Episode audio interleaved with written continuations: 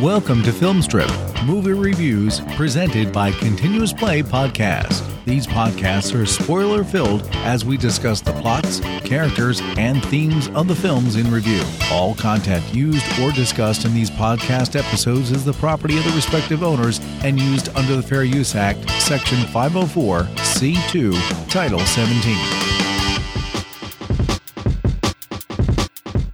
Welcome to Filmstrip. I'm Jay. And I'm Kurt. And this is our review of The Usual Suspects, starring Gabriel Byrne, Stephen Baldwin, Benicio del Toro, Kevin Pollak, Chazz Palminteri, Pete Postlethwaite, Giancarlo Esposito, and Kevin Spacey. Released in 1995 on a budget of $6 million, grossed 34.4 million at the box office, won two Academy Awards, and has a strong following even to this day, some 21 years later, right, Kurt?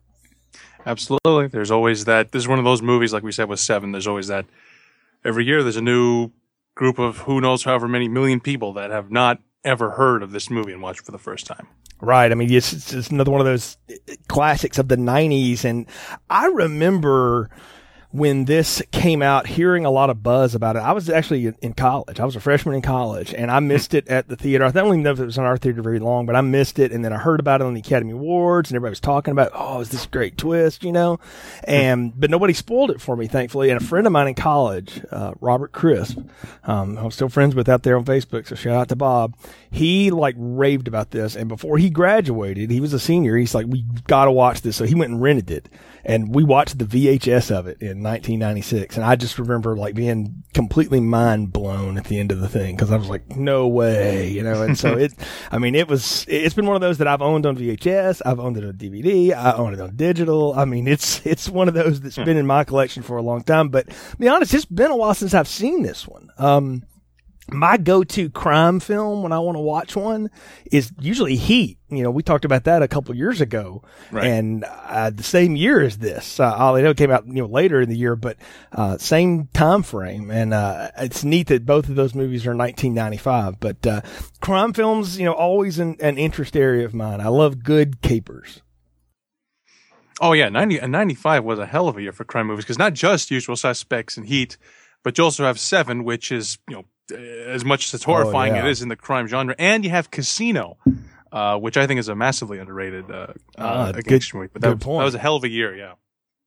It really was, and you know Bryan Singer here. I mean, this is his first big thing. I think he'd done a couple of small films at this point with Christopher McQuarrie. I mean, a, a frequent collaborator, and I remember they were like the it thing for a while. Of course, Singer now known for his superhero franchises, I guess, as much as anything and, and stuff. But this was the one that kind of started him and got him launched in Hollywood. And it certainly, you know, launched McQuarrie's career in Hollywood. He's done everything up to the latest uh, Mission Impossible. Oh yeah. And yeah, with Singer, like, uh, it's weird. Like when I, when I first watched this movie, it was, uh, I was going backward because I was already a huge fan of Singer because of what he did with the X Men movies. Because I first saw the movie in 2004 so his last two movies would have been X Men 1 and 2. And what he did with those movies is fantastic. And it's very tough to argue uh, against that. Like, if it weren't for what he did with that first X Men movie, we would not have. We would not have the Batman Superman movie that just came out uh, over the weekend. He, he just, he, he created a movie that's like, okay, this is how you do this insane stuff that happens in a comic book like X Men. This is how you do it in a film.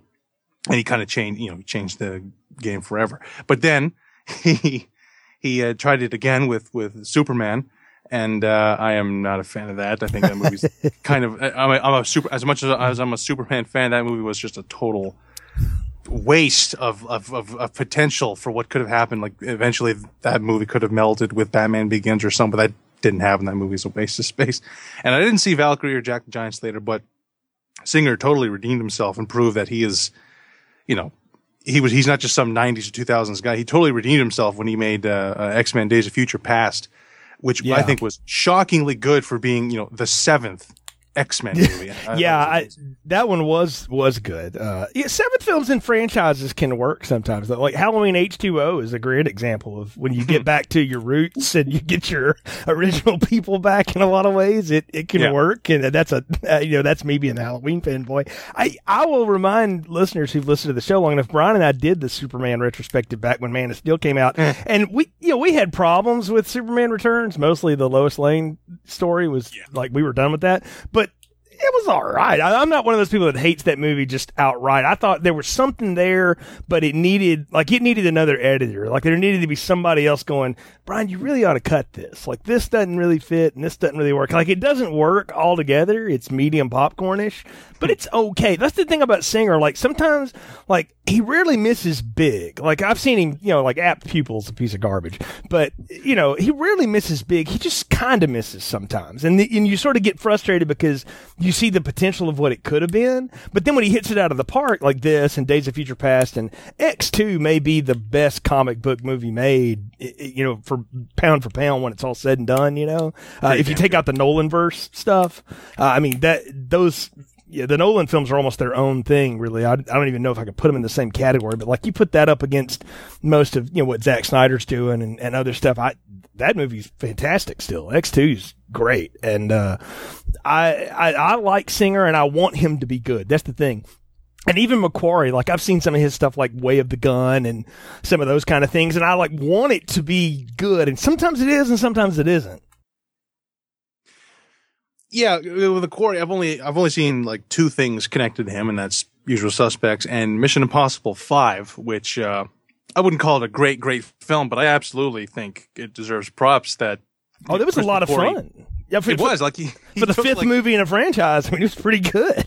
Yeah, for the like the fifth movie in what you know would seem keep every time it comes out, I keep thinking, okay, I guess they're I guess it's a dead franchise trying to squeeze another buck, and every time they make one, it's like that was actually really good, and he actually, I think it made a very impressive movie that absolutely stacked up against uh, you know uh, Spectre last year. Oh, compl- uh, yeah, I will tell you now. I, I'm a James Bond fanatic, but I was way more entertained in Rogue Nation than Spectre. Spectre was freaking boring compared to compared to Rogue Nation. Now, the both plots are about as thin, but Cruise sold it. you know, Right. Daniel Craig just looked bored. So, but that's it's another day. But uh, you know, usual suspects. You said you worked backwards to this one. So, did you know the big twist going into it? Had you heard that had it spoiled for you? Oh no, like I, I yeah, when like I got this as a uh, Christmas gift from my dad on DVD in 2004, and I don't think I'd even heard of it w- when I got it. I I think I, I might have known of it. Looked like maybe when I looked up Bryan Singer after X Men and saw he made a movie called Usual Suspects, but I had no clue what it was about, or even what genre it was. You look at that cover of the five guys in a lineup, you still don't know what kind of movie it is. And uh, yeah, I had like no, I didn't even know there was a twist coming, which is even better for for you know amazing for a big twist like that. And uh, you know, as good as the whole movie is, it is all uh, you know, the whole movie is great, but it is all about that final minute. And uh, that's how Chris McQuarrie puts it on the commentary. He said that he wanted the audience to not have a clue really what's going on in the movie until literally the final 60 seconds, not the last five minutes, the last 60 seconds, it all clicks into place. And, and ever since seeing that movie, it's, it's become one of my favorite crime films. It- and it, what's great about it is that it doesn't fit into a box like other crime films. Nothing wrong with that, but it's like, you know, it's a, it's not a heist movie. It's not a mafia movie or a drug movie. It's very much its own thing. And in that way, it makes me think of Pulp Fiction. How you, you know, you can't just say, "Oh yeah, it's a gangster movie." It's it's very much it uh, its own original thing. It, it totally is. And I think that's why it works so well. Is that it, there's there's not a lot like it. You know, it's a it's a neo noir film. Is is uh, what I like to call it. I mean, it certainly fits in that category, and I think that's fair to call it that. And I like it because of that. I think that it gives it a, a- different flavor. You know, like noir films had gone through like the sleazy period of the late '80s and early '90s, like Black Widow and Basic Instinct, and you know, J- Jagged Edge and Jade and all that. You know, uh, Jade was a little bit after that. But it was more mid '90s, but yeah, th- that kind of thing. Like it had done that. The Joe Eszterhas uh, side of things, I guess you want to say it.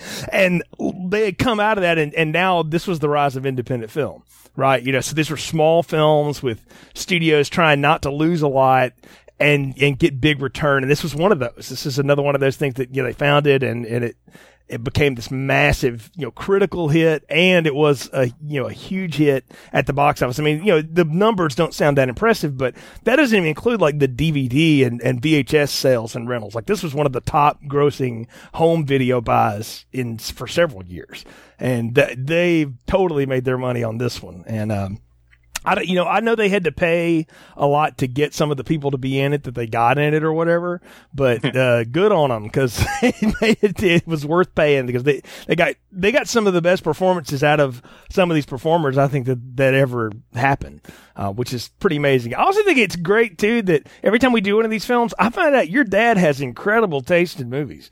Oh so, yeah, yeah, he we're gonna have does. to have him on the show sometime or something, man.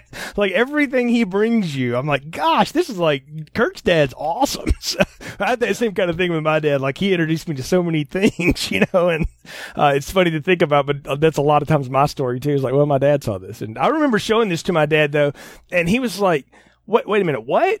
like that was his exact reaction at the end of it. And uh, but my mother got it. Like she was like, "You don't get it?" They're like, "I've known that for like." She figured it out early. Like she was one of those that loved to figure things out. So I like a good caper where you don't know the answers. I think that's neat. And I, I will say this too: if if you've not, if you own the disc or anything, people, if you can get a hold of it, it's one of the better like director writer commentaries I've ever had on a on a disc. Like mm-hmm. it's it's really good the stuff that they tell you. It, they don't sound bored at all with it. It's insightful and it's interesting and it's also kind of raw. Like they'll they'll tell you like you know we were pissed at him this day and realized later nope that was actually the right thing to do. And so I I don't know I thought that was kind of neat that they will tell so much insight on each other on this thing.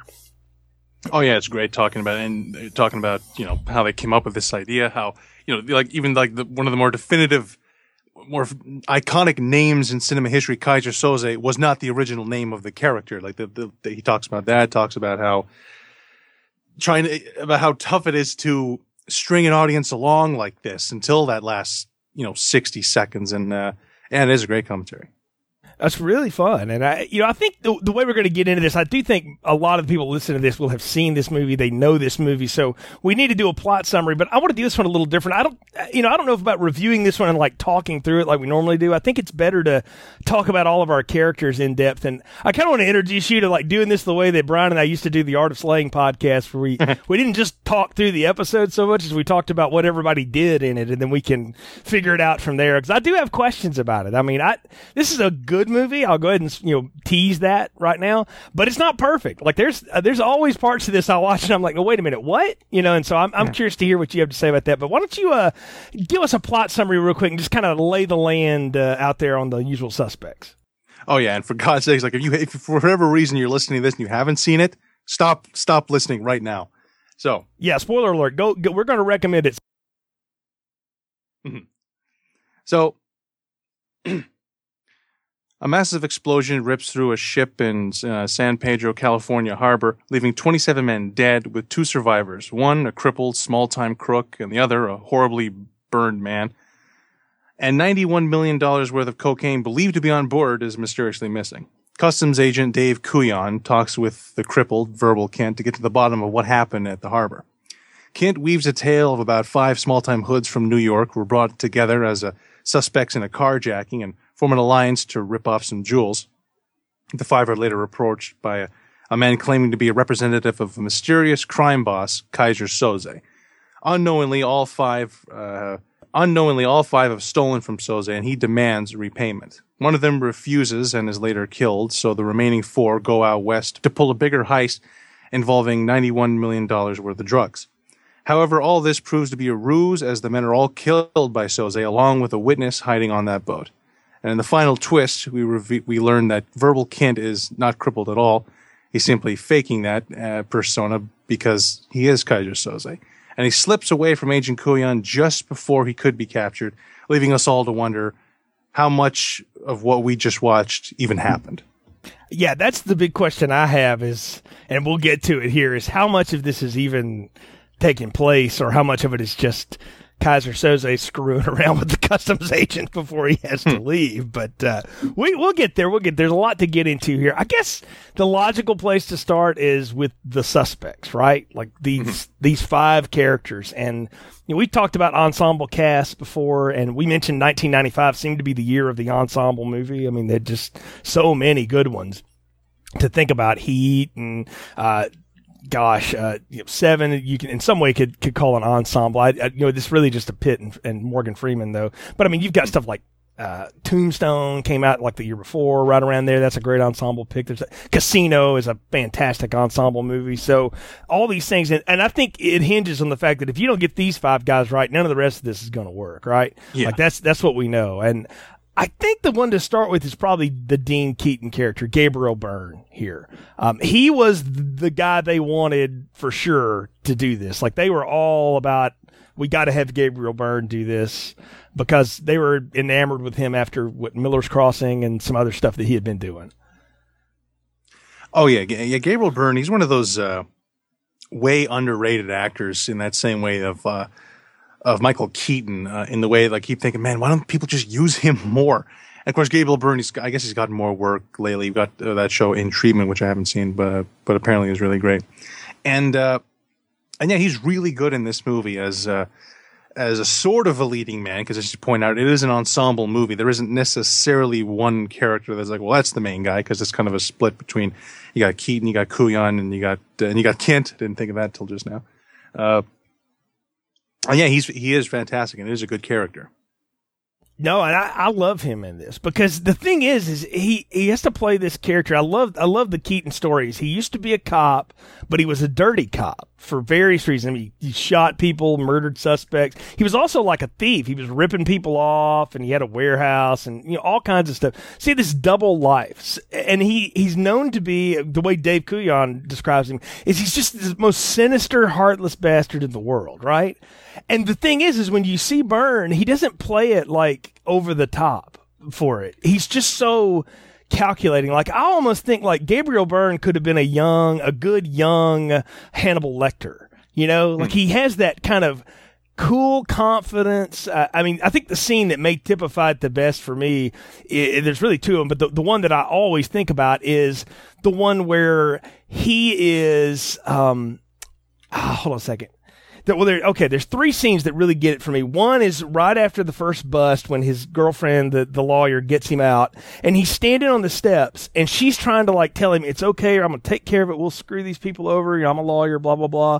And he and then she's even like telling him you know i love you or whatever and he's just like these freaking people have ruined me tonight. Like he's just so cold, right? And then when they're out in California and they're dealing with that fence, and he's like, "Hey, I need to let you know that guy that you know that I know too. He, yeah, it's too bad he got shivved. Yeah, I shivved him. Better you hear it from me than somebody else, you know." And then in, in the end, when they ultimately decide to do the Keyser Söze job when he's on the beach burying Fenster, and he's he's all uh, Benicio, Benicio del Toro's character and he's all like, I'm not doing this for any of you. I'm doing this for me. And he's just so pissed off, you know?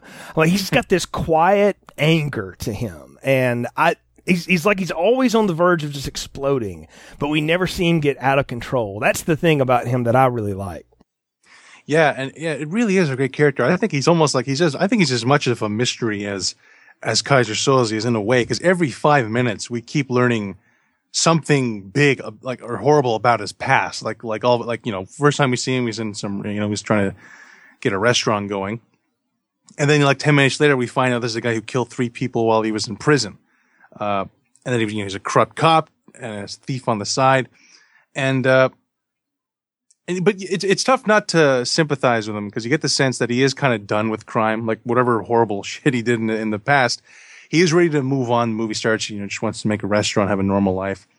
But it's when he can't have that that he goes, he doesn't go crazy, but he gets he gets angry and he goes back to uh, well, what he does best. Well, I mean, it's it's all in. It's like the Godfather Three. Every time I'm out, they pull me right back in, and oh, and, yeah. and it's it kind of seems like you know, he, he doesn't have friends on the force anymore because of this necessarily. And he's also not a friend in the, the world of the thieves so much. There's no honor among those. He's kind of a, a man on an island. And if it weren't for Edie, you know, who knows what he'd be doing.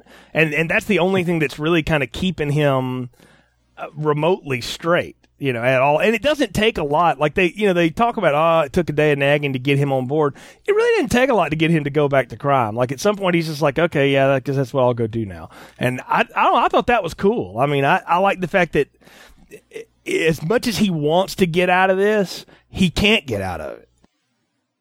Yeah, it's it's kind of an un, it's kind of an unforgiven uh, story of the guy who you know, who very much wants a normal life, but he, you know, and as much as he kind of doesn't want to do it, he, it's dangerous. He doesn't want to get, he doesn't want to risk everything.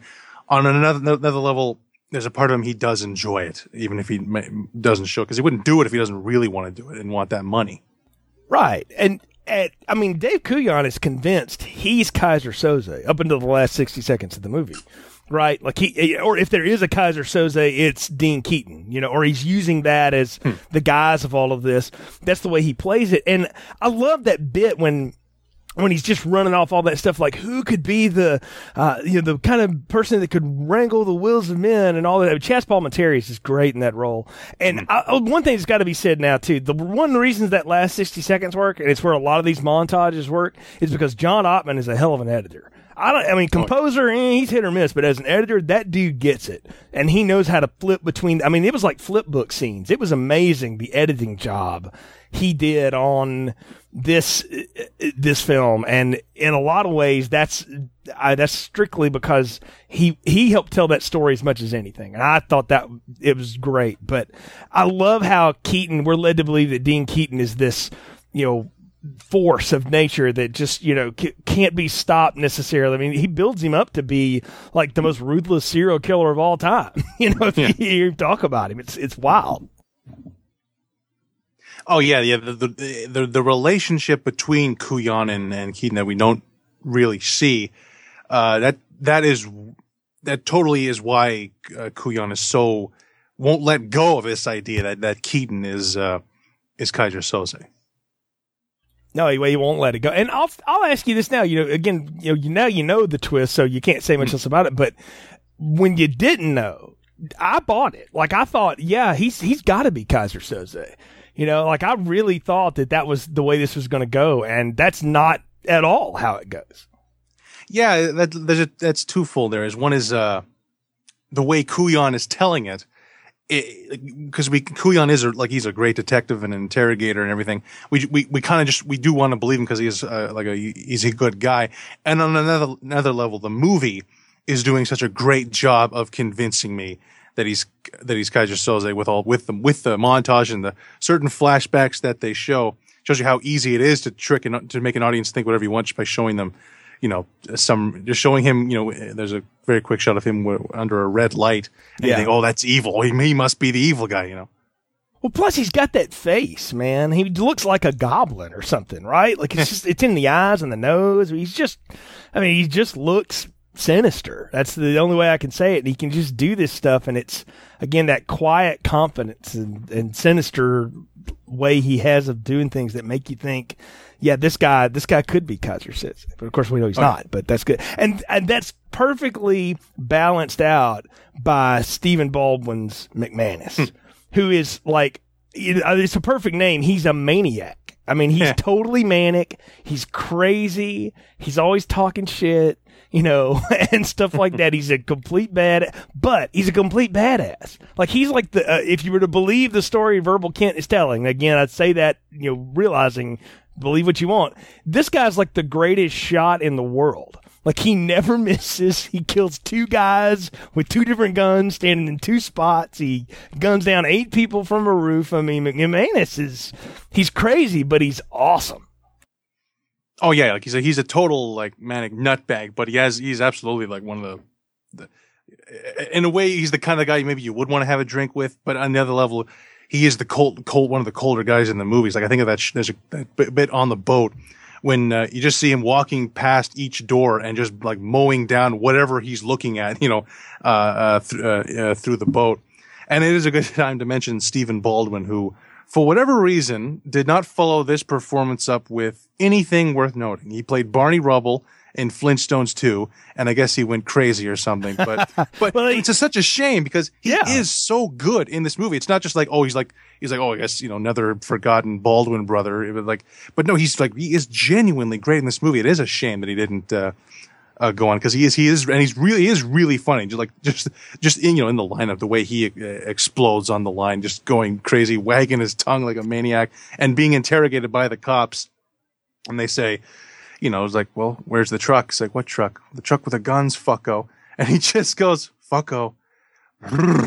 It's totally un- Yeah. couldn't give a shit Oh no, he, he couldn't care less, and that's what makes him funny. Is is he's so good at that? I think he is definitely part of the humor here, and I like that though that they've given us a character like that that's a total opposite, but he's he's also just as large and in charge as um, Dean Keaton. You know, and he doesn't take shit off of him at all. He's just like, whatever, you know, like he doesn't care if this guy's, you know, real or whatever, if he's got all this, this, uh, um, reputation and all this stuff. He is his own guy. He's you know he's got his buddy Fenster there, which we'll get to in a minute. But he's he's his own dude. And again, all the all for all the trash he talks, right?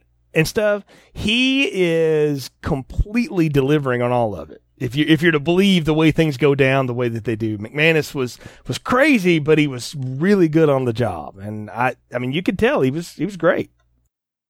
Oh yeah, like when he tells Redfoot, you know, you pull any more shit, I'm going to kill you.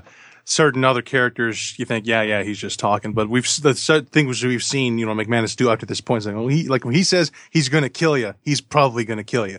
I mean, yeah. Look, he when he they have Kobayashi cornered there at one point, and he's like, "I'm going to be the guy that gets you. I just want you to know that." And he's ready to blow him away. And it's like, again, I, I look at that, and I'm like, well, you know, again, did that even happen? But if even if it didn't, that's freaking badass. I mean, you know, it's like it's also sadistic. I mean, you realize that he's crazy and and stuff, but that he's just so hardcore. I, I dug him, and uh, they pair him up with uh, a Fenster, good old Benicio del Toro here, who is one of the strangest actors in the world. I mean, he really is. He just kind of does his thing, and man, I get a kick out of the fact that um, he, he you know, came up with this weird accent and weird way of talking for Fenster to just kind of make it a, I don't know, to give it its, its own little piece. Cause I mean, his role is kind of small if you think about it. He's not in the movie very long before he gets offed.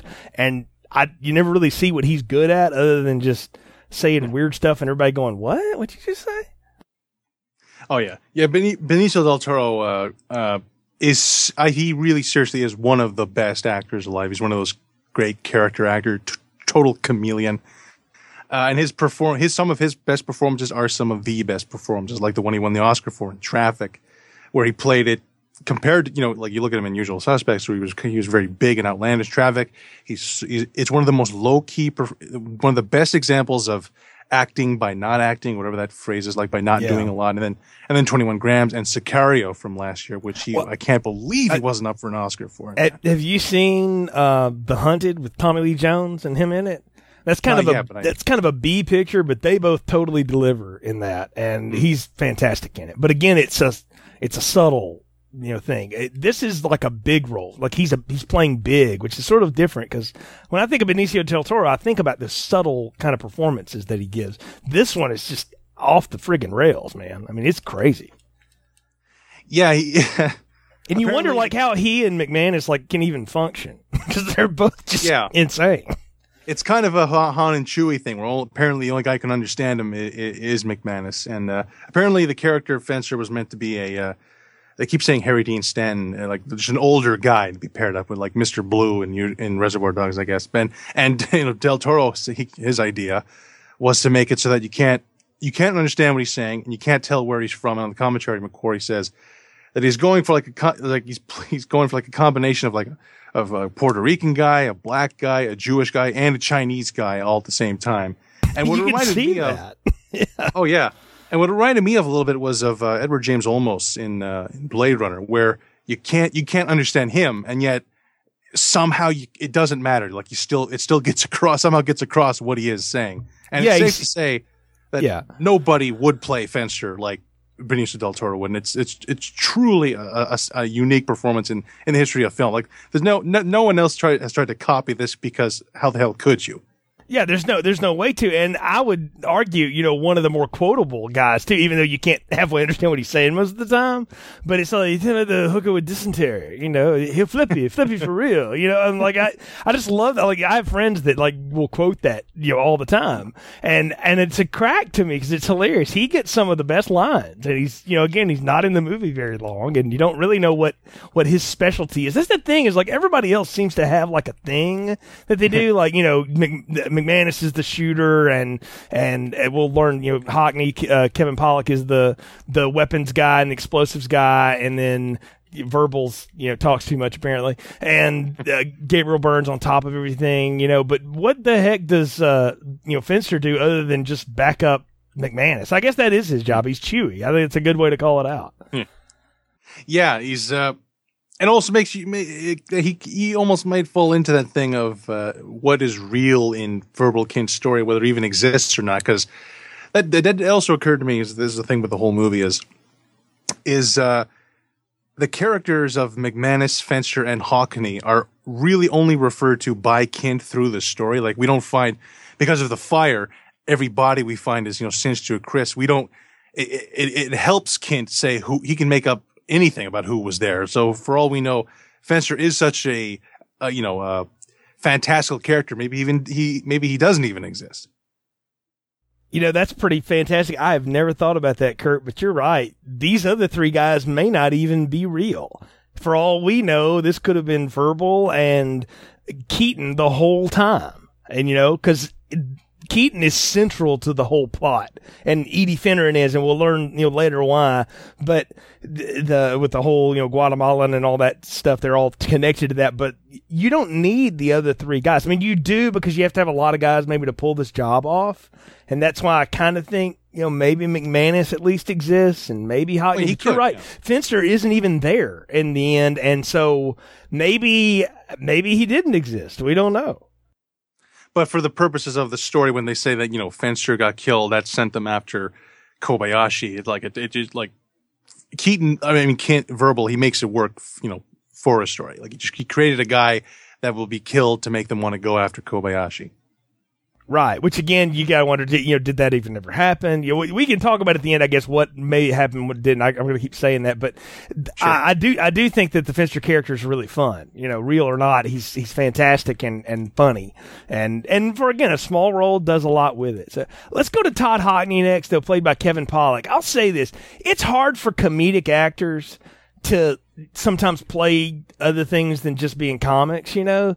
Like Paul Reiser can do it. I always think about like the way he played the, the character in Aliens. Nobody ever remembers that about him. And, you know, he's probably glad too, because that guy was such a douchebag. But, yeah. I mean, really, like, he was so good at that. I was like, I totally buy this guy's like a sleazy business guy completely. I mean, he embodied that totally. And I love the fact that they got Kevin Pollak, who's one of you know the funniest you know side comedians you can get in films, to play this you know totally didn't give an f about anybody or anything weapons and explosives expert who I mean he he actually rips off the truck that they get lined up for. Yeah. Never sweats a bullet at all. Doesn't even care when that's revealed later. He's like, "What am I going to say?" You know, and I, it's so fun. I I love him. He's one of my favorite parts of this entire film. Yeah, Kevin Pollak. He is an he is a way underrated uh, uh, actor who had a nice you know. Uh, string of movies there. He was also he was also in Casino, and of course he was in uh, A Few Good Men, and he's always good. Any movie I've seen him in, he's always good. He's uh, he's in like one scene of Red State. He, he manages to be good and, and funny in that, and uh, and it's also like if you didn't know he was a comedian, I don't think you'd ever guess that he was. Oh, this guy's a, a stand up. You just think he's another. Uh, character actor guy like uh, like a guy like Joe Pesci or, or or whatever, but it is a really great character and performance. Like you know his first uh, first time we see him, his reaction to seven guns, you know, pointing a gun at him is just like, hey, you sure you brought enough guys? Yeah. it's it's great. But he's also he's also got a, a really good podcast, and I oh, recommend oh, yeah. like you go listen to it. Like some of his his acting buddies that he gets on there and stuff. Like the interview with Michael Chiklis is one of my favorite yeah. of all time. That's a great one to go listen to, folks. I'm pumping somebody else's cast here for nothing, but I mean the guy the guy's great at it though. I mean he's he's really fun and brings a lot to the role. And I mean it's a small role too. We should say Hockney doesn't have a ton to do. There's only a few scenes he really gets to do anything in, but he's good in all of them. Like when he's on the screen, he's he's always got a quick one liner or he's got a smirk or something. And there's that one stare down between him and Stephen Baldwin you know, where it looks like they're about to like make out or fight or something. I don't know, but it's it's perfect because you can tell they're both trying not to laugh at each other and just you see who blinks first. And yeah. I I love that. It's it's great. But you know, Hockney's I mean, he's a little guy. There's not anything to him, but he don't give a damn. I mean, he'll just do whatever. Oh yeah, he's got and he's got a great bit on the boat when he's uh where he's just going crazy with that machine gun and he uh he, he's just running off to the van with the money and, and just he's yelling something in Hungarian to the other you know Hungarian guy. And uh, what he's saying is don't shoot don't shoot. And, uh, just, as he as he gets up to me you know blows his head off Oh yeah, and then then of course he gets shot from behind. That's the thing yeah. is he gets taken out, you know, like that. And we, we should say everybody dies here. Gabriel Byrne is the one that gets the most protracted death. He, you know, he gets shot in the back, and then Keyser Söze faces him off, and you know, he reveals himself to him, and he, you know, gets shot in the head twice, and then he's done. But uh, and then McManus gets like stabbed in the back of the neck or something. It's really like weird uh, how he goes down, and he sort of falls in on the deck in front of. Uh, um, Gabriel Byrne at the end, or in front of uh, uh, Keaton there at the end. But uh, and Hockney gets you know, shot in the back and then shot in the head. He gets pretty violent death, you know. But that's that's the way it goes down for the guy. But I love the guy; that he's great. And so I, I feel like we can probably talk about you know Kevin Spacey uh, all day and talk yeah. about this movie. You know, uh, we we just did seven, and that performance is. God, I don't know how. I mean, how you, how do you top that? Well, you turn around and do this. You know, it's like a totally different side of things. Kevin Spacey's another one of those guys that I don't think he's underrated at all. I think people realize how good he is. But use the word chameleon earlier for Benicio del Toro. That's Kevin Spacey to me. He can play a, a maniac serial killer. He can play a crime boss playing a cripple, you know, a crook and then he can play like a dad in a suburb who's you know tired of his his middle life crisis thing or whatever. I mean, he's just so, and then he can play the friggin' president of the United States, you know. so and uh, the guy is just, it's never a dull moment with him, man. Oh yeah, it's like basically everything around Kevin Spacey in this movie is kind of perfect. The performance, the character, characters, uh, and uh, yeah, this this character of, of verbal Kint uh, when we start the story, we think he's just some, you know, shy, lowly con man with cerebral palsy. And, uh, in the end, the verbal we know, he, like, uh, it's a, it's a question about, you know, the other characters, but the verbal Kint that we are introduced to, he doesn't exist. And, uh, the key, uh, I think, I think the character of, of verbal Kint was created by Keyser Söze maybe that morning in San Pedro, California, when he was arrested, and uh, and I like the movie itself, and like the movie itself, uh, uh, Keyser gives us a character we would never think could possibly be even tied to a guy like Keyser Söze. Just the cerebral palsy is totally uh, puts it over the top, playing on everyone's sympathies. Like, oh yeah, CP, he couldn't possibly be evil, and Kaiser and Keyser makes verbal pathetic and sympathetic to the point where he's almost the most likable character in the movie, just to further remove himself from suspicion. And the uh, the casting of Kevin Spacey is so key. The singer and McQuarrie, they both wanted him for it, and it's clear why in 1995, before Seven anyway. And McQuarrie talks about this on Kevin Pollak's podcast, how that in any movie, horror movie, crime movie, whatever, where the villain is secretly another character in the movie, like a janitor in the background or whatever, he says – his his problem with this in film was, you know, you look at it, you look at that guy and think, well, there's nothing about him that makes him you think he's a villain, except for the fact that he was a killer in a slasher movie. He was a bad guy in that episode of Law and Order. He was a corrupt politician in that political thriller. He played a guy who strangled his wife two movies ago. Basically, the actor gave it away because you've seen them play villains before. But Spacey in '95 he was one of those just sort of oh that guy character actors like he was in Glenn like Glengarry Glen Ross he was in the Ref which is awesome a lot yes. of TV shows but but he never played a bad guy.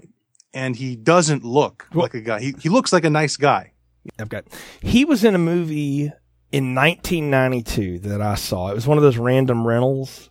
Uh, uh, one night for me. It's Kevin Kline, Mary Elizabeth Mastrantonio, and uh, it's called Consenting Adults. And uh, just a real quick on it, like these two neighbors really get on with each other, he and Kevin Kline, and they decide to do this. They have this whole discussion about you ever think about just swapping wives in the middle of the night, like you could just roll in and like you know it would go down and no big deal or whatever. And what you find out is that he's setting Kevin Kline up along with his wife for like this great insurance scam.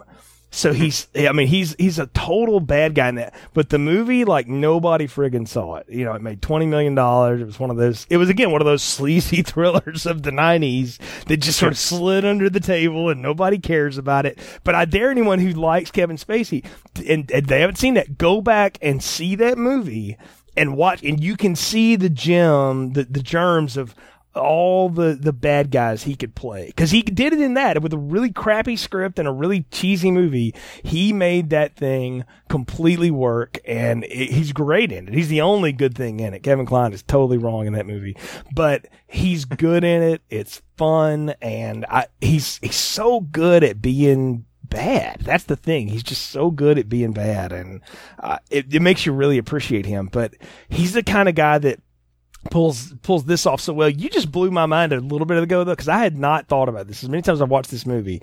That Verbal Kint, the other four guys never saw that dude. That he could have just been normal, just been walking around like whatever. He played all that other crap up you know, and had that whole back file loaded in because they talk about like, you know, the mayor's been in all these politicians. There's a chief police calling. So he had all this file loaded on this guy and he just rolled in that morning and was the CP guy, but he may have never been that guy to the gang, right? Like you could, you could make an argument that that's how that went down. Oh yeah. And like, again, this brings up like the, you know, what is real, what is not. It could, it, it could be completely bullshit that you know, uh, in fact, it makes no sense that a, a guy with CP, you'd give that guy a gun in, in a way, like, like you wouldn't, you would never accept him into, uh, into, into somewhere we're going to be killing people. Uh, and yeah, like, yeah, the, the, whole thing of like, you know, he made it all up that morning. It's like a, like a, like a, like a backup personality, which is something from a Batman comic. He, he, he said, if ever, if anything ever goes, like if I ever am so broken in my mind, I have this backup personality to kick in. That's kind of what, what, what Keyser so, I mean, what Verbal Kint is. is Like if I ever get, if I ever get arrested, I'm never going to, but if I ever do, I'm going to play this guy. I'm going to make him, yeah. Give him cerebral palsy. So everyone will really, I'm going to make him, I'm going to make him stupid. I'm going to make him shy and just this, you know, wimpy kind of guy so that, you know, no one will ever suspect anything of me. No, no, and that's and it's the perfect thing, and I think that's one of the best parts about that reveal, the way Ottman cuts all those little pieces together, because so you can see that he's like when you watch the movie, knowing the secret of it or whatever, and you watch the first few shots of Spacey, he's just sitting in the office there of the cop, right, and he's waiting on whoever to come talk to him, and he's looking around and you just think he's just kind of bored but what he's doing is he's looking at like okay that board's made in quartet skokilan okay use that there's that work lady okay redfoot that's a cool word i'll use that and he's just picking out shit that he's going to use you know and and when you watch it you see like I mean, this guy is like the greatest liar on the planet. Like he can just make shit up on the spot. He he'd have killed on whose line is it anyway? oh yeah, he really is. Uh, you know, a genius, like a, Keyser Söze, Verbal Kint, whoever is a genius. How, uh, like there's one, like he is one of just, like there's, there's the whole Keyser Söze thing with the crime and the empire, but this idea of, uh, fooling every, like he's in the cop station. Like if they wanted, like if they ever did catch on, oh, they just got to put handcuffs on him and the game's over. But he manages to convince him to the point where they literally let him walk out the front door and like the, that is like the best, you know, heist anyone ever pulled. It's it's the it's the fun. Well, I mean, he even says the line, right? You know, the greatest t- trick the devil ever pulled was convincing the world he didn't exist, and then you know he's mm-hmm. poof, he's gone. And he talks about Keyser Söze's history is that way, but he he's pretty much telling them. I know how to disappear and I'm going to totally disappear. And he even says it at the end, is like, yeah, I'm sure after, you know, Söze gets rid of me, you'll never hear from him again. So he's basically telling them like, I'm gone. You guys never going to hear from me again. I've taken out all of my enemies in one day. He's done the Michael Corleone at the end of The Godfather, the first one. He's taken out, settle up all family business today, baby.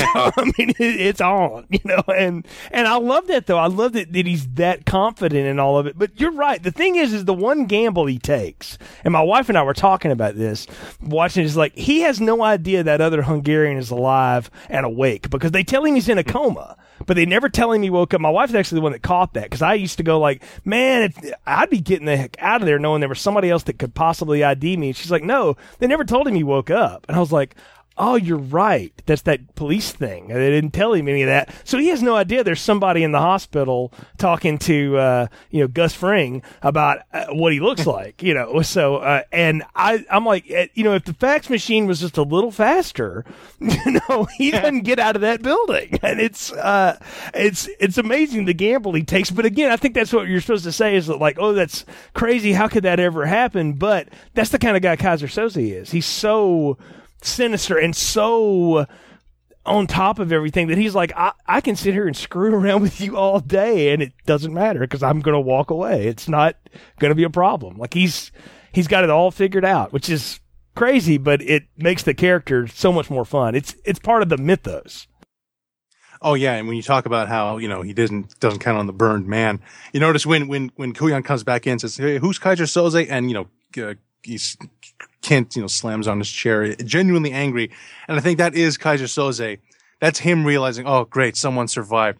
And I, I didn't catch this until like last time, but it's not until Kujan mentions Keyser Söze. That's by coincidence when Keyser Söze pops into the story uh, Kint is telling. Yes. And I think yes. Kint's probably, he was probably hoping that to never mention Keyser Söze and just be, and just, and to walk out of there. No, I think you're right. I think he would never mention it until he absolutely has to. And then he's like, shit, now I got to get into all this. Well, okay, I'll just spook the hell out of this guy.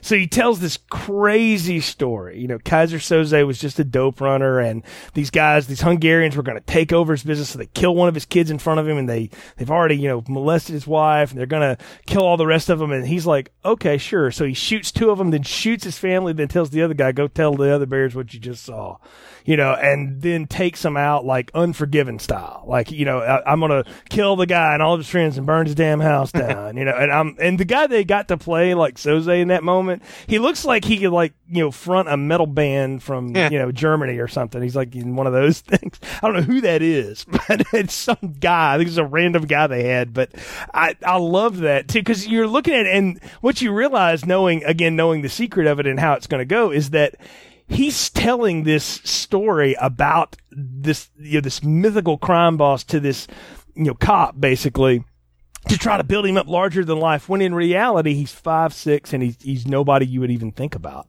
You know he's just nothing. But to look at him you don't you don't get fear. So he builds this image up that he's just this you know unstoppable force of nature or something. It's he's like michael myers or something. Oh, oh yeah the yeah, the, the character of Keyser Söze is whether whatever is real or not. Just this character of Keyser Söze is one of cinema's greatest villains. This combo of like a you know drug lord kingpin. There's a little bit of like a.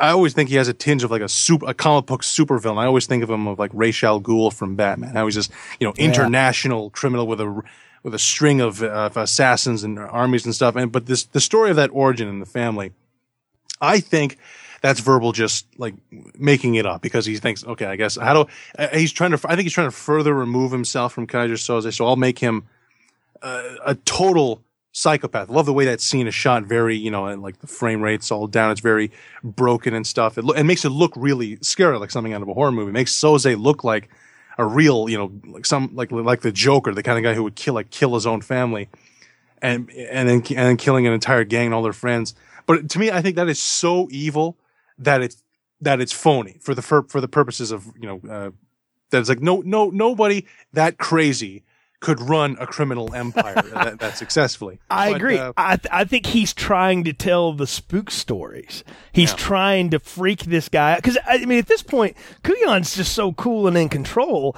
He's like, how can I rattle this guy? And you kind of see on his face like Kujan's like, holy shit, this guy's even worse than I heard about. Yeah, and when the other cops talk about Kaiser says they're like, yeah, I know a guy that's got a file on him a mile deep, but like nobody really knows anything about him. So that's the thing is he like, I can tell anything. Well, I can make up the most crazy shit I can possibly think of because maybe you'll back off at that point, you know. And even if you don't, now you're like, holy shit, what have I gotten myself into?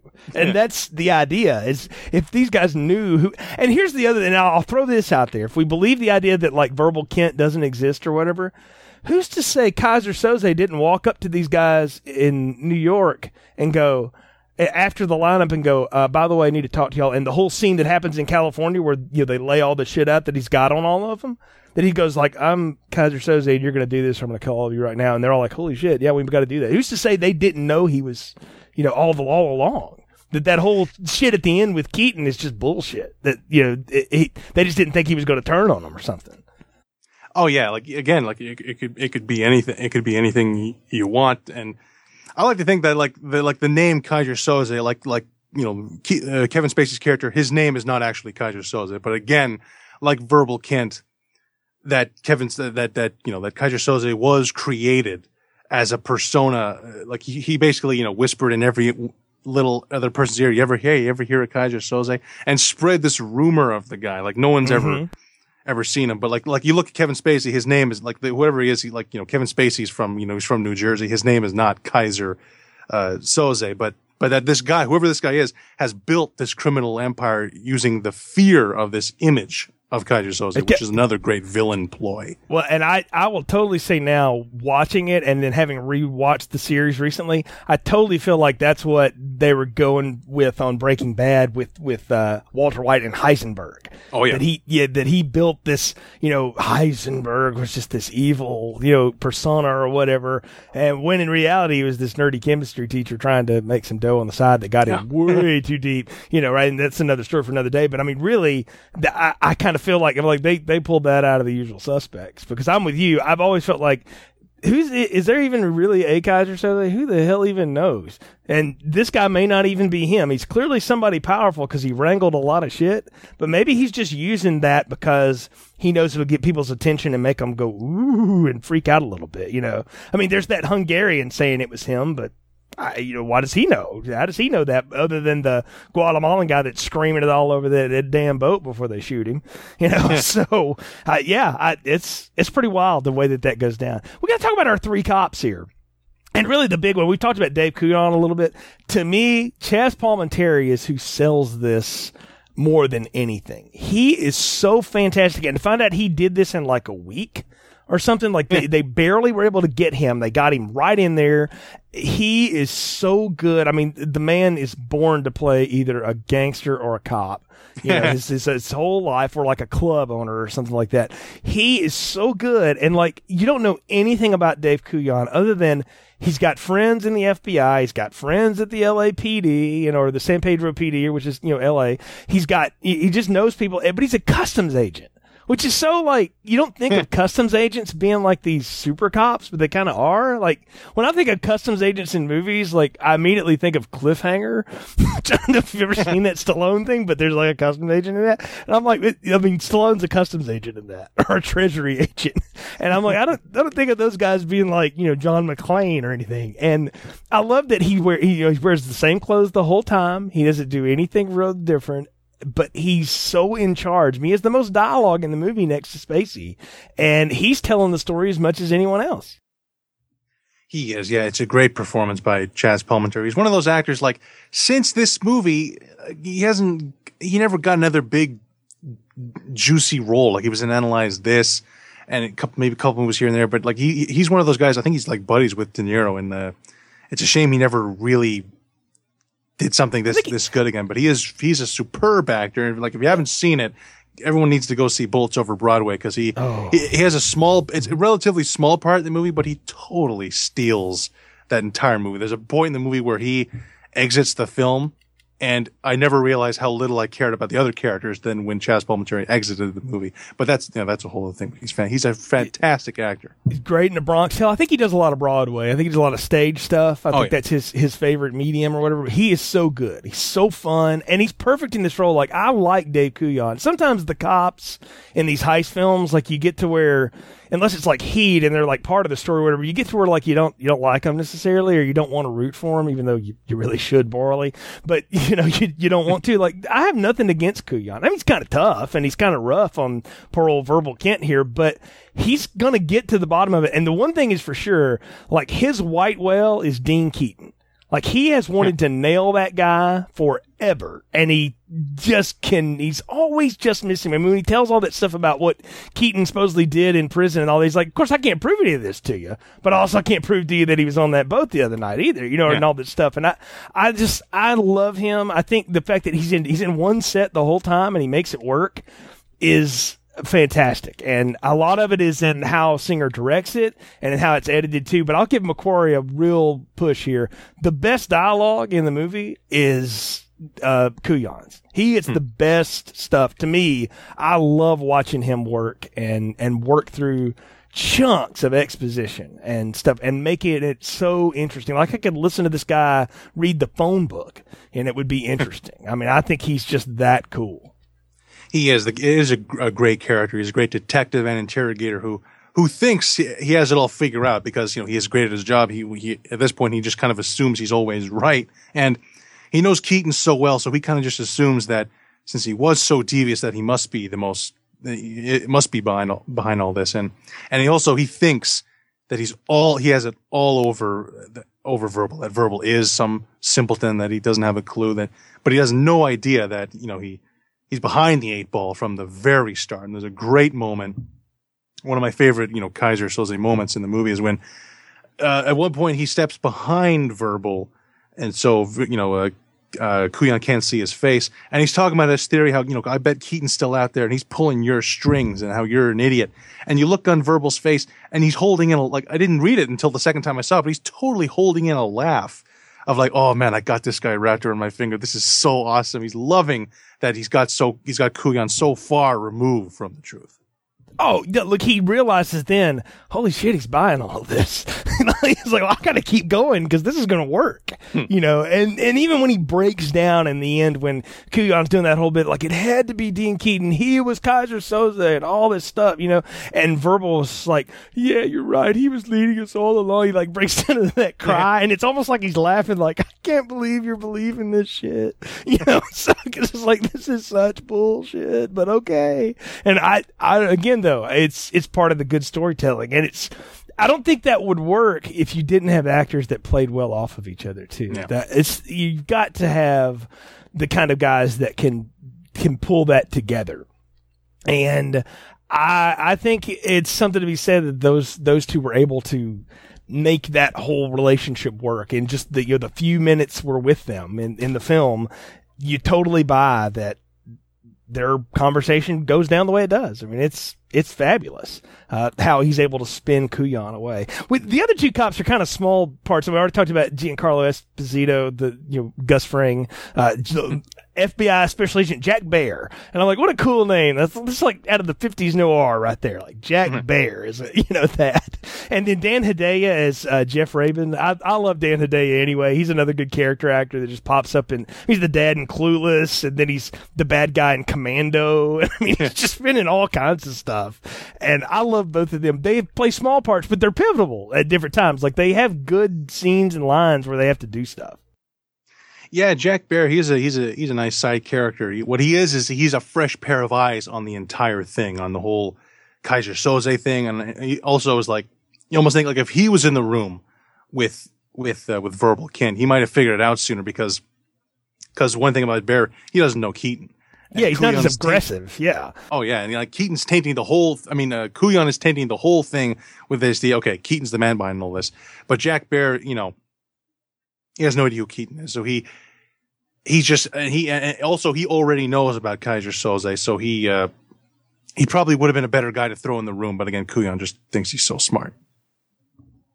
Oh, completely, yeah. But I, I love you know uh, Jack Baer in the hospital with the Hungarian guy because he's like he's like you got to get somebody over here. I need some security. Would you shut up? I'm on the phone. He's talking to a guy who's burned half to death, you know, and and he's trying to you know he's on that huge cell phone. Which boy, talk about 1995, man, holy cow! so I mean, I, I remember those. I never had one that big, but that I mean that just makes your hand heat up just looking at it.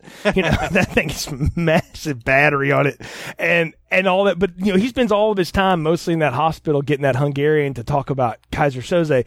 But he says it, it, you realize that somewhere along the way, verbal Kint Keyser Söze, whoever he really is, has been able to spin that yarn so well that the freaking FBI knows who it is. And when they hear it, they're like, "Holy cow, this is big!"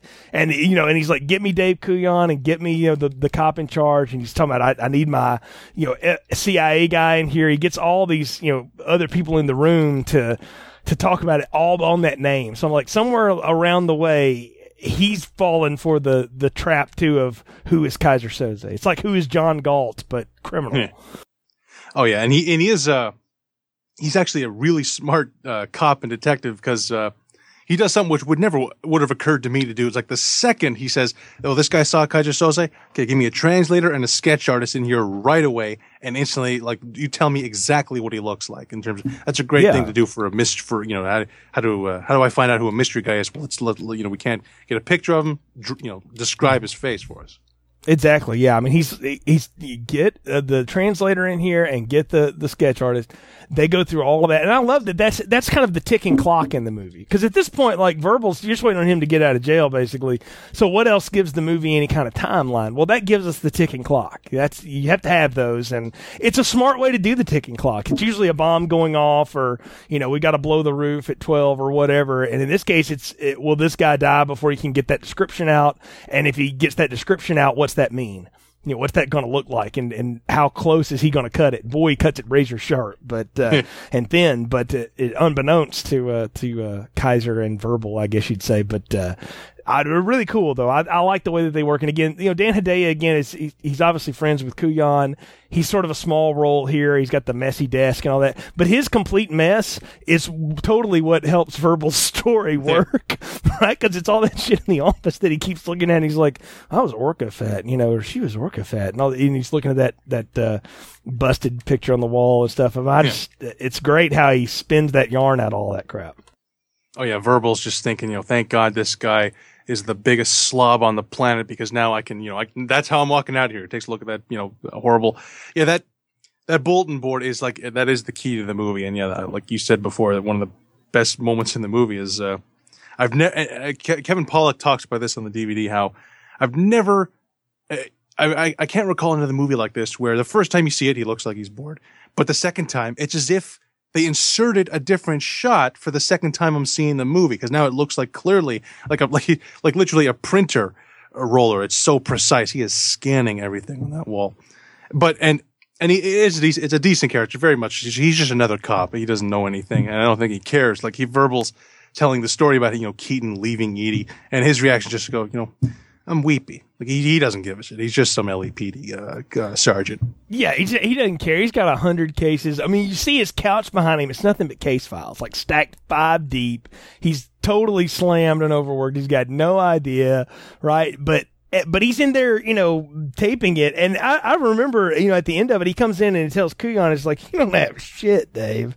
You know, like there's no, this, you can't believe anything this guy told you. No, but I know Dean Keaton was behind it all now, you know, and all that kind of stuff. You really think he was Keyser Söze? Probably not, but it worked for this thing. You know, like he, you know, I love how Kujan is so convinced that he's got it all figured out, you know, right? And he re- he has no idea. Like what eh, he does it when he gets that sketch, he realizes everything I just got told is complete and total garbage. I can't believe any of it now. And that that's the the great reveal between the two of them. But uh, no, it it does make that work. So um, let's talk about the Kobayashi character. All right, Pete Postlethwaite, you know, rest in peace. Great character actor from from uh, overseas. Been in a lot of Guy Ritchie kind of stuff, and I mean, you know, he's in Inception and uh, several things that people would know him from. You know, seeing him around. But I, this guy, like, he always looks like this little frail, almost skeleton of a man. Like there's nothing to him, but he has such a charisma. It's all in that face and that voice, man. And he he is the scariest character in the story, next to you know what we don't know about Keyser Söze.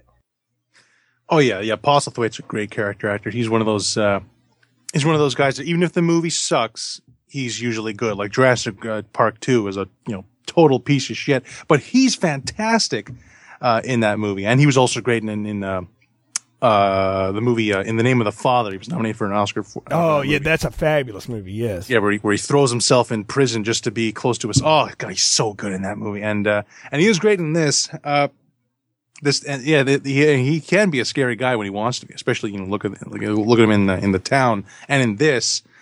Uh, you wonder how like for one thing you know his name is not Kob- Kobayashi that, that, No. that that's just another creation of, of verbals. That's the coffee cup. Yeah. Yeah. the the, the And- cheap china.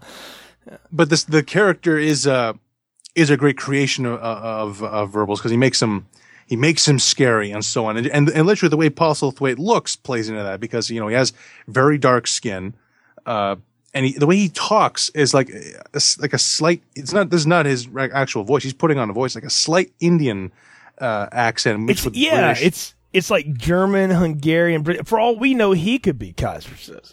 You Yeah. know, I mean, we really don't. All we are affirmed with at the end when he picks up Kevin Spacey outside of the police station is that he may not be an attorney, eh, but he clearly is involved in this in some way. And I had a friend tell me once. He said, "Let me just blow your mind for a minute." He said, "What if he is Keyser Söze?" You know, because that sketch, like it looks like Kevin Spacey, but you turn your head the right way and it could be him. You know, and I was like, you know what? That would be the most Keyser Söze thing of ever is to have somebody in there telling his false life story after all the shit that just went down on that boat that it was all set up by him. I was like, that that's kind of cool to think about. Oh yeah, like like when, when the reveal happens and you think maybe all it was all bullshit, but when you see Postlethwaite with with with Spacey in that car, it's like uh, his name's not Kobayashi, but whoever he is, he is in league with with Keyser Söze, and, and for all we know, like uh, maybe it's it's a maybe it's a pair. It's the two of them working together. They you know they are Keyser Söze, and they're just the. the you know, the, this two-man team that have you know built Ah. this ter- criminal empire.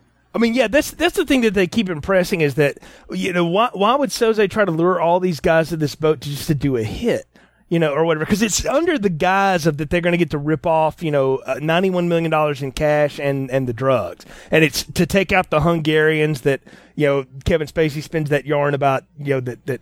Uh, Söze's been at war with, so maybe that's real. That they've they've actually been at war and that you know the drug war together, and that this is his way to kind of knock them out of the game once and for all, and kill you know a, a guy that knows who he is, and take out some other guys that he's going to need to use for some jobs to set it all up. You know, I mean, it's it's a it's a lot of stuff, but it's mainly all a big hit to take out. The, he needs he needs the gang to take out the Hungarian mob, and he needs to get on the boat to take out the Guatemalan, and then he can kill those guys at at his will because they all you know owe him in some way or another. It, it, I mean, who's to say though? Again, that they're not working together on it because again, you see some of those long shots of Söze, like that could be Kevin Spacey in a hat and stuff, Yeah. or it could be Pete Postlethwaite. you know, I mean, it could Oh, be a lot of things, and but you know, but think about it. If Keyser Söze is German and Hungarian and all that, that's what Kobayashi sounds like. Is somebody from that part of Europe and that part of the Middle East. He doesn't sound like a guy from Jersey, you know, which is what Yeah. Kevin Spacey sounds like. So maybe Spacey was his hitman or something. I mean, who knows, right? I, I don't think that's what McQu- McQuarrie would tell you that Kevin Spacey's Keyser Söze. Like that's what they Yeah. think. I'm putting a lot on it, but I think you could watch the movie and see that in it and have some fun with it. Yeah, like whoever he is, he is a dangerous guy. Even if it, if this verbal story isn't true. When like my favorite uh, Kobayashi m- moment in the movie is that bit where they uh, they try to uh, well they, they for that in that uh, that uh, the big skyscraper they capture Keyser they capture Kobayashi uh, and I love how even after they get the drop on him they got a gun to his head he still manages to talk his way out and make them even more afraid of him. And, and Keyser that by saying if you guys don't do this job on the boat and he starts naming he starts naming each of their you know their relatives like your uncle Randall, your nephew, and my favorite maybe my favorite almost my favorite moment in the movie apart from like the reveal is when he says, "Now I'm going to go talk to Edie, and if I see you guys again, I'm gonna she's going to find herself the victim of the most whatever brutal, Brutal violation. Yeah. violation." And he and it's all silent. He just walks over off into the distance, and he sits next to her. But and while she's she's going through her papers, he looks back at the guys, makes eye contact with Keaton, and then he takes a look at Edie like he's checking her out, and then mm-hmm. looks back at the guys as if to say, "Just try me." And it's a such a cold, great villain moment, great bit of uh, music sting on that. How it's like we Oh, really don't want to mess with this guy. No, no, it's it's fantastic and it's it's well played and totally works too. That's the thing is is he sells it every bit. I think it's it's all in the performance. And that it's so subtle, like he never gets angry, he never raises his voice. He talks in the same tone the whole time, which is even scarier in some ways that he's that sadistic, right? But and, and that committed. I mean, even he says like, if you guys can go ahead and kill me, if you don't, I'd much rather you do because what's going to happen to me if you don't? You know, because he, he knows like, mm. and and I mean, I love how he never gets out of control. Like these two guys get their heads blown off in a elevator next to him, and he's like, hmm, that was pretty good. You know, he's like, well, well, we'll add that to the cost of Mr. Fenster, you know, and that, that's it. But I love, I love how he gets him to stop. He's, he goes after the one guy that can make it stop, which is Keaton, because they've involved Edie Finneran in this Guatemalan uh, extradition guy, because the Guatemalan claims to justice that, hey, I can name and pinpoint Keyser Söze for you. And even if Keyser Söze is more than one person or whatever, he can take down that criminal empire. It's clear that that exists and that the feds would totally want to get on that. So that's why this whole thing's happening. It's it's all an elaborate hit, which is crazy. There's never any dope involved. That's a complete lie, and the cops even know that's a lie. But it's also uh, it, it was all about taking out both of those groups. Just the one group didn't realize it. They thought they were selling you know him to the Hungarians and the, or to the the yeah to the gang and uh, that wasn't the case at all. So it's I don't know I, I like it I, I like how all that plays through. But the Kobayashi character is so fun because he's the voice of Keyser Söze when we're with the guys in the story. You know, we we don't have a voice for him otherwise, and he gives him a, a really neat one because again, you, you take him seriously. I mean, Fenster doesn't, and he winds up dead on a beach, so uh, in a pretty awful you know scene. But uh, you don't even know what happened to him. Just his whole face is bloody and his nose is bloody. It's just gross, right? You know, I'm not even sure what went down, but it I wouldn't want it to happen to me. Yeah, the uh, I thought about this. Well, this uh, like the first time I saw the movie, I thought about this, which is how the first half of the movie, like before Keyser Söze is even mentioned or, Kai, or Kobayashi shows up, we're with these five New York guys, and we're, and we and it has the feeling of like some kind of a maybe like a Reservoir Dogs. These five guys pulling heists, and it's got Yeah. a certain certain element of like a, there's a sense of fun to it, but once Kobayashi shows up and we hear the story of Keyser Söze and we and and and we and you know and we see this like when he hands, hands all the guys the files like we've been keeping tabs on all you you got your entire criminal careers. And for the rest for the entire second half of the movie with the shadow of Kobayashi and Keyser Söze totally taints the movie. So that sense of fun is totally brought down to where now we're scared. Now like now it's like he could be literally around any corner. He could show up at any point in the story. He could show up he, like there's he could even show up in the hospital. He could show up in the in the he is in in the police station but it totally like takes this uh, i've never seen a movie like almost change genres like that like first it's this fun kind of heist movie and then it's like then it totally becomes a film a total like thriller where we're where we're scared No, that you're exactly right. It, that's when the thriller part clicks in. Is is when Kobayashi shows up and the specter of Keyser Söze hangs over the rest of these guys. So that's the the part of this movie that it changes the genre, but it also makes it. It makes it, it's a different kind of fun because now you watch these guys pull their heists and do their stuff, and it's like, oh, that's kind of cute, you know, or whatever. And then you realize, holy cow, this is serious. These not the, these guys obviously don't make it out of this, but now we realize why. You know, Yeah. and it's uh, it, the stakes go up big time when he's there, and um, it makes it it makes it good. You know, Suzy Amis as Edie Finneran isn't really that big of a character. She's important because she uh, is the thing that Dean Keaton is chasing after and trying to keep safe or trying to.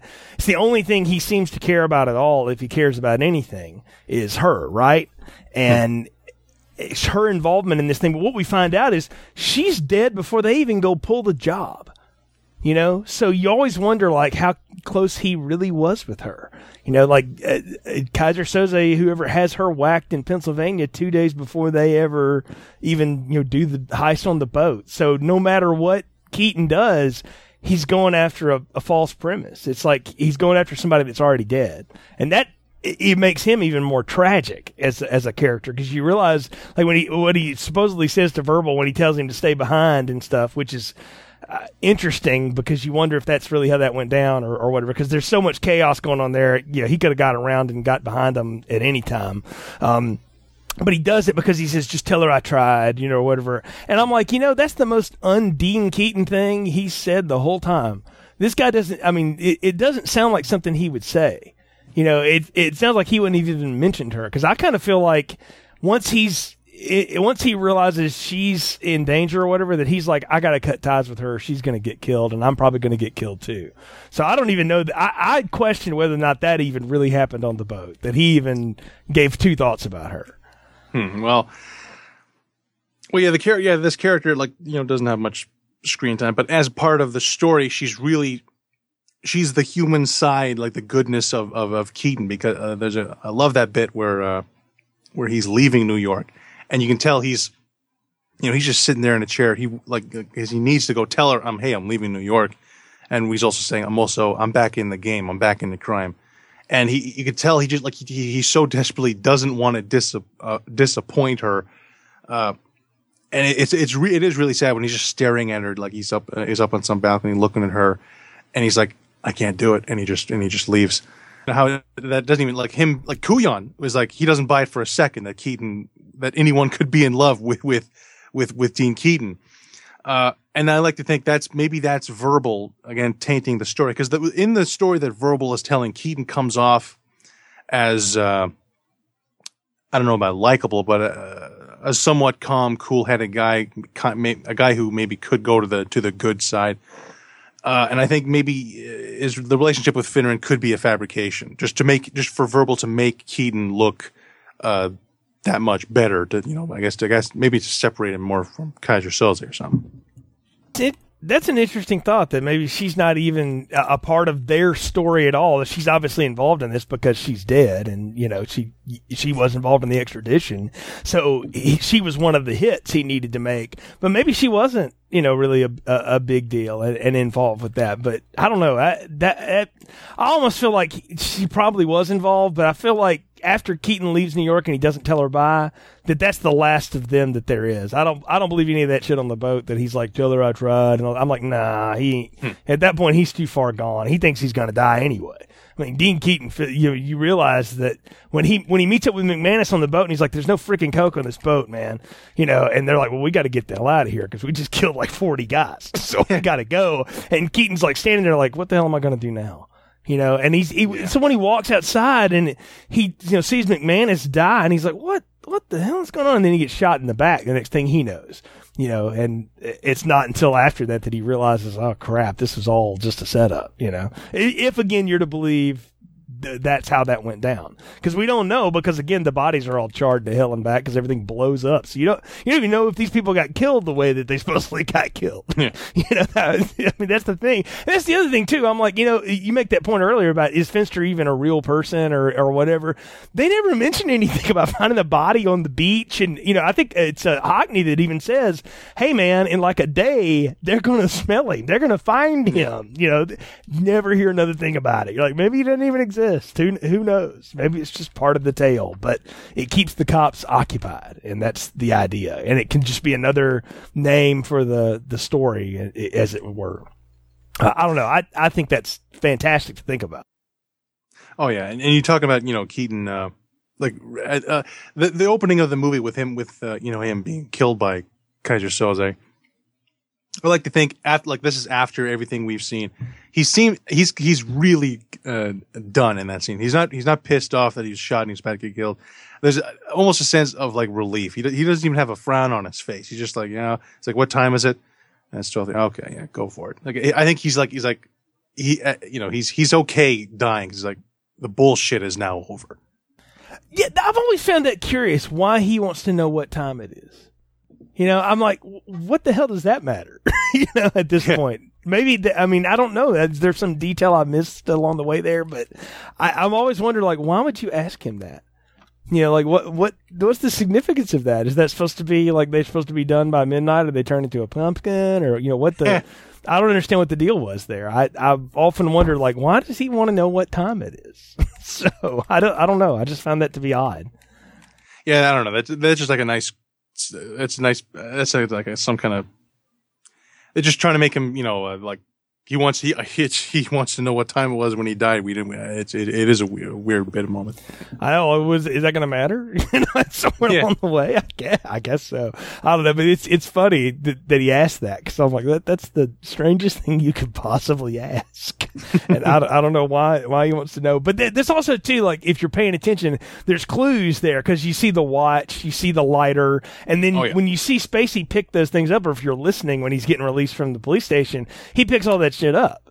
And you're like, wait a minute, isn't that what uh, Keyser Söze had on him when he shot Keaton? If you're paying attention, you know there there's that little uh, moment, you know, 12 seconds before they reveal it to you, by the way. So it's not like they give you anything big or you could have caught that earlier, but, uh, it's, I don't know. I thought it was good. I, I do remember asking my mom, who says she figured this out before it ended, how did you know that? You know, possibly, right? And she was like, that guy was lying the whole time. You could just tell he was just making it up. It, none of it sounded believable. And I thought, well, that's interesting. I guess that's a mom intuition or whatever. And I'm sure there's other yeah. people that probably have thought like, yeah, there's no way that's for real. But uh, it's uh, it's a great yarn, that's for sure. And uh, I, I love the, the, the scene on the boat though. I think the big shootout, the big scene is the boat scene.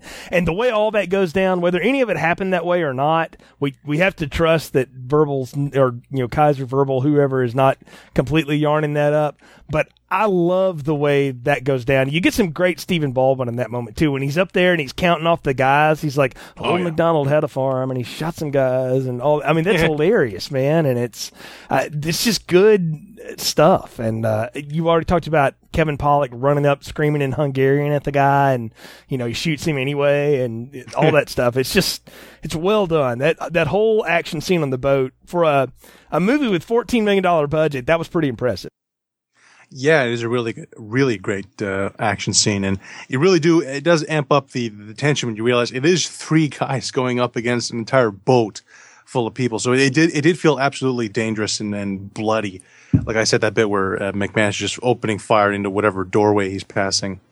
Yeah, and, and one of the coolest things about that is how uh, within the story that Keyser Söze, uh, like almost like he materializes on the boat. How the the uh, whatever the informant's name is, how you know the, the guard knocks up you think the guard you think like you see the guard all of a sudden is dead with like a bullet hole in his head and he falls down dead. And we just see a shadow cast over the informant. And uh, he doesn't say Keyser Söze but he's clearly talking to him. He's like I told him nothing I swear. And and you just cut to the outside of the boat and hear two shots and uh and yeah like like like that again the, the presence of, of Keyser Söze like because at this point in the movie we don't know who he is. So we are just we are scared of him. Like, oh, yeah, we didn't mention that bit when Hockney dies, how when he turns around, all of a sudden it goes white. Like, I always think like you could either that's, you know, that's Hockney seeing the light before he dies, or that's like the, that's the spirit of Keyser Söze is so uh, bright and menacing that's a super hot white light whatever it is, they really just make him a spiritual thing there, Keyser. Yeah, it's, it's the inside of the Marcellus Wallace's briefcase. I mean, it's that yeah. kind of thing is what I felt like. I was like, that's, that's what Keyser Söze carries around you know. So and with him, but yeah, I, I've always interpreted that as the the reveal of like that's if we're to believe again, believe the story and take it for for face value for what it is, then that's him going, "Holy cow, that's you." And then, you know, it's over. And it's the same thing. McManus does that too. You know, when he's doing the whole, the strangest thing happened. He's like, verbal, stab me in the neck. you know, and he's like, doesn't know how to say it. Like, he, he's just so dumbfounded by it. And I love that, though, that that's his, his ending. And, uh, you know, Keaton's the one that doesn't get that ending because, of course, he gets to see him face to face. He's like, it's your time, isn't it, Keyser?" You know, if, if again, you're to believe what you're seeing there. So, which is, you know to be to be decided but i i like the ending though it's it's a blast and it's a lot of fun and you can really enjoy the the whole setup to it, and it's just a ride. So uh, to get to that point, and then he walks out of the police station right before they get the facts, the, the facts of doom, as I called it, and uh, pretty amazing, you know. And I, I love uh, some of the coolest stuff. Spacey's been sitting in a chair the whole time. We should mention that.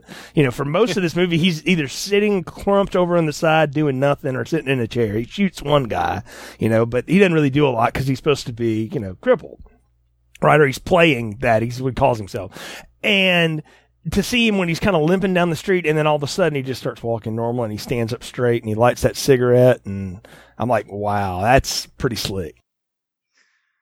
Oh yeah, I mean we're talking about the finale, like whatever it is, the last th- three or four minutes of the movie is some of the best three or four minutes in in film history. As good as the rest of the movie is, like like like like uh, the, as great as the movie is, the last four minutes is like you know four thousand out, out of ten. How how when when Kujan's building, he starts building the case that Keaton is Keyser Söze, and the movie makes it look like it is a reveal, like Keaton was Keyser Söze, and like as an audience, you're you know you're you're being shown proof that he is, and it kind of does it does make sense up to this point. Uh, and then you know, and you know the the way Kujan is saying, you know, I don't know if he is, maybe just a spooks, maybe he is just a spooks, right? And he lets him uh, lets him walk out.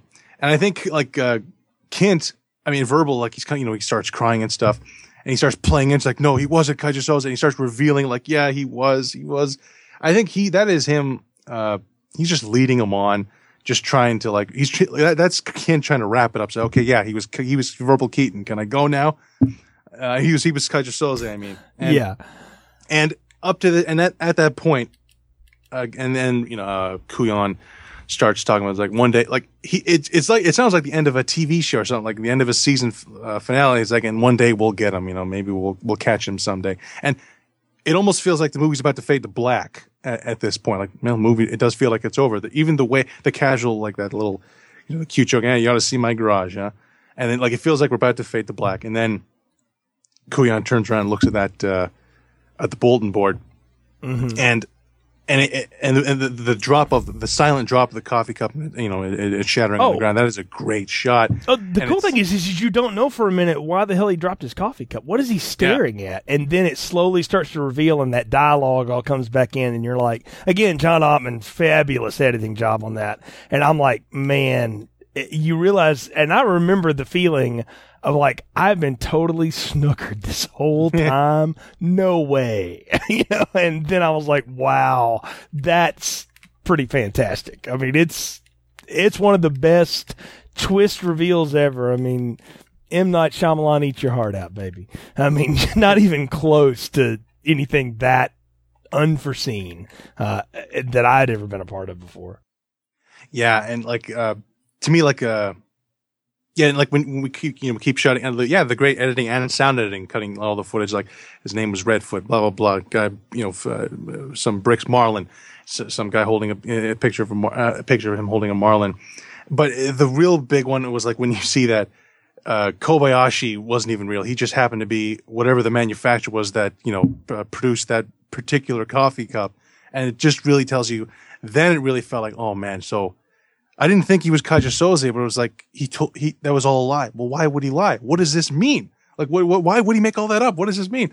And then, uh, yeah, when we cut to him walking down the street, and uh, uh, the the limping that is one like that might be like a top ten shot for me. Like the limping feet starts straightening out, and you find out even the cerebral palsy was a lie and his hand, you know, I like to think like the way he straightens his hand and reaches for the cigarette and light it, it almost felt like his posture was different. As though like all of a sudden he had like, he was like 10 times stronger or, so, or like he, he, was suddenly a cool, like a cooler guy all of a sudden. He's like, he totally not uh, this guy verbal can't, I mean, he, you know, car pulls up and, and we see Kobayashi or whatever his name is, uh, driving it.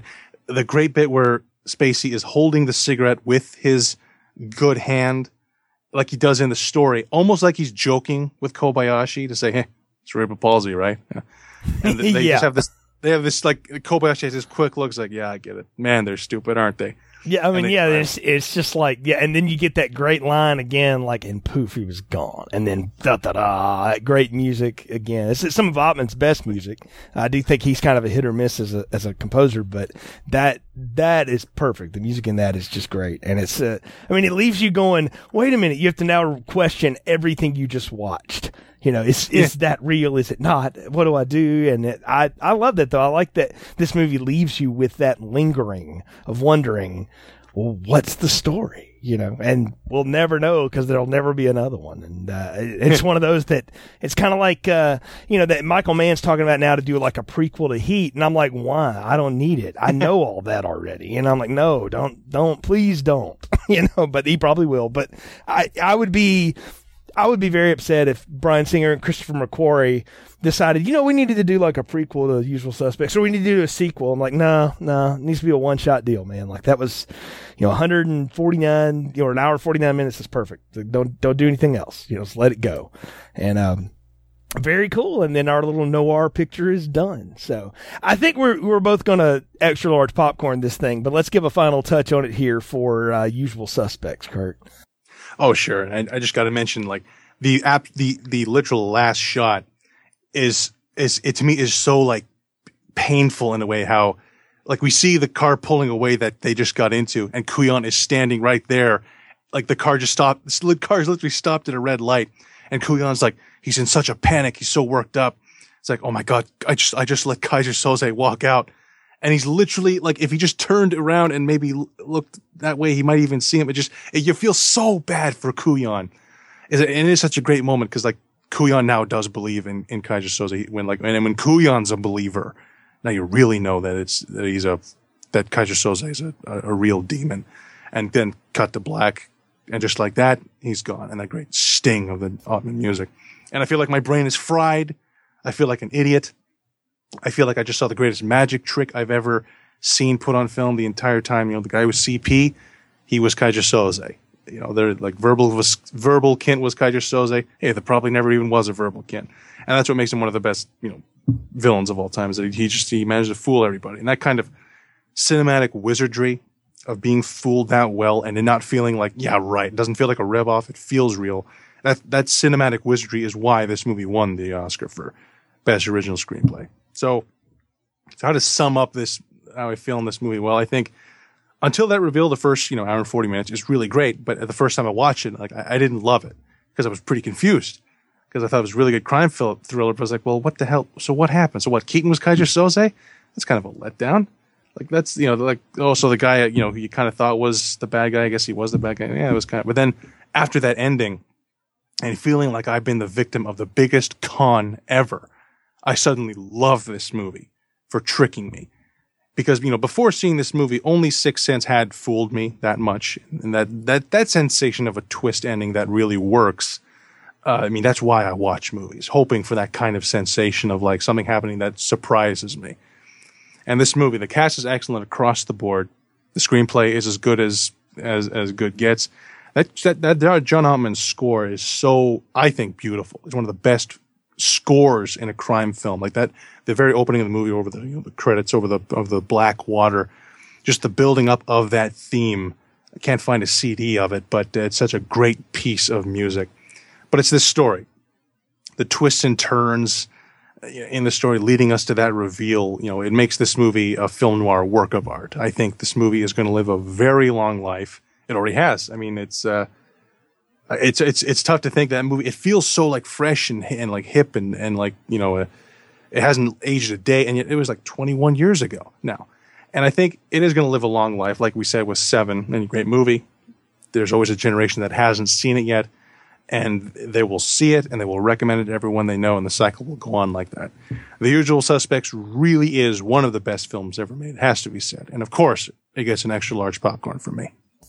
I can't sum it up any better than that. I, I echo every bit of that with you, and I, except for the first time I saw it, I was like blown away and like I must see this again, you know. And, Oh, and yeah. I think I did watch it again with Rob, and I, it, it's one of those. And I'll ask you this though: the thing about twist movies is once you know it, you can't unknow that, right? So, is it worth it to go back to it? And for this one, I say absolutely. Like it, because you sit there and watch it and see if you can try to figure it out. There's that run through it. And then sometimes you can just watch it and just say, let me just see if I can figure out how much of this is real and how much of it's not, or what I think is real or what I think is not. Like you, I played that game kind of this time and we've done that a lot on the show. And, and I think that's a fun way to watch it. Or sometimes you can just watch it and just be re-engrossed into it. I mean, go like I did. And it had been a couple years since I'd seen it before you know, watching it for this podcast and I was like, you know, I'd forgotten about that scene. Oh, I forgot about that. And there's all kinds of just neat little subtle details. It's the best movies that every time you watch them, you get something new out of them. You're not necessarily getting new information. You're just discovering more because like a good book, it just reveals itself more and more to you. And with, you put it best. It's a work of art. It, it really is. I think it's the best thing Singer's ever done. And, and it's hard to follow that ever. And, and, you know, X2 is a great film and he's done some really good stuff since. But I think it's the best thing McQuarrie's ever done too. Cause how the heck can you ever top that? I mean, you, I don't know how you would. You know, I'd spend the rest of my time playing the greatest hit that that was, you know, too, because, and, and you see that now. And it's, it's loaded with just such good character actors and, so much fun. Uh, it's it's a good one. And again, if you're you know if you're new to this, like if you haven't seen it before, maybe watched it before this or watched it and we've told you to, cool. Introduce it to somebody that hasn't seen it before. And then to watch the look on their face, that's half the fun to me sometimes is to get people to watch it that hadn't seen it. And they're like, no way. You know, they do the same thing I did. Or they're like, no, I, I totally thought it was this guy and stuff. So yeah, extra large popcorn, one of the, the best movies of the 90s for sure. And and a great crime film too. Just a, a fun thriller uh, to watch and something you can really enjoy. So i, I give it a, a, big big hearty uh, extra large popcorn as uh, well. Until next time next time. I'm jay. Thank you for listening, listening thank you for listening to Film Strip you can find more episodes on our website continuousplaypodcast.com forward slash movies please leave us a positive review on iTunes and link up with us on Facebook. The Film Strip theme music is produced and performed by Frozen Lake 121.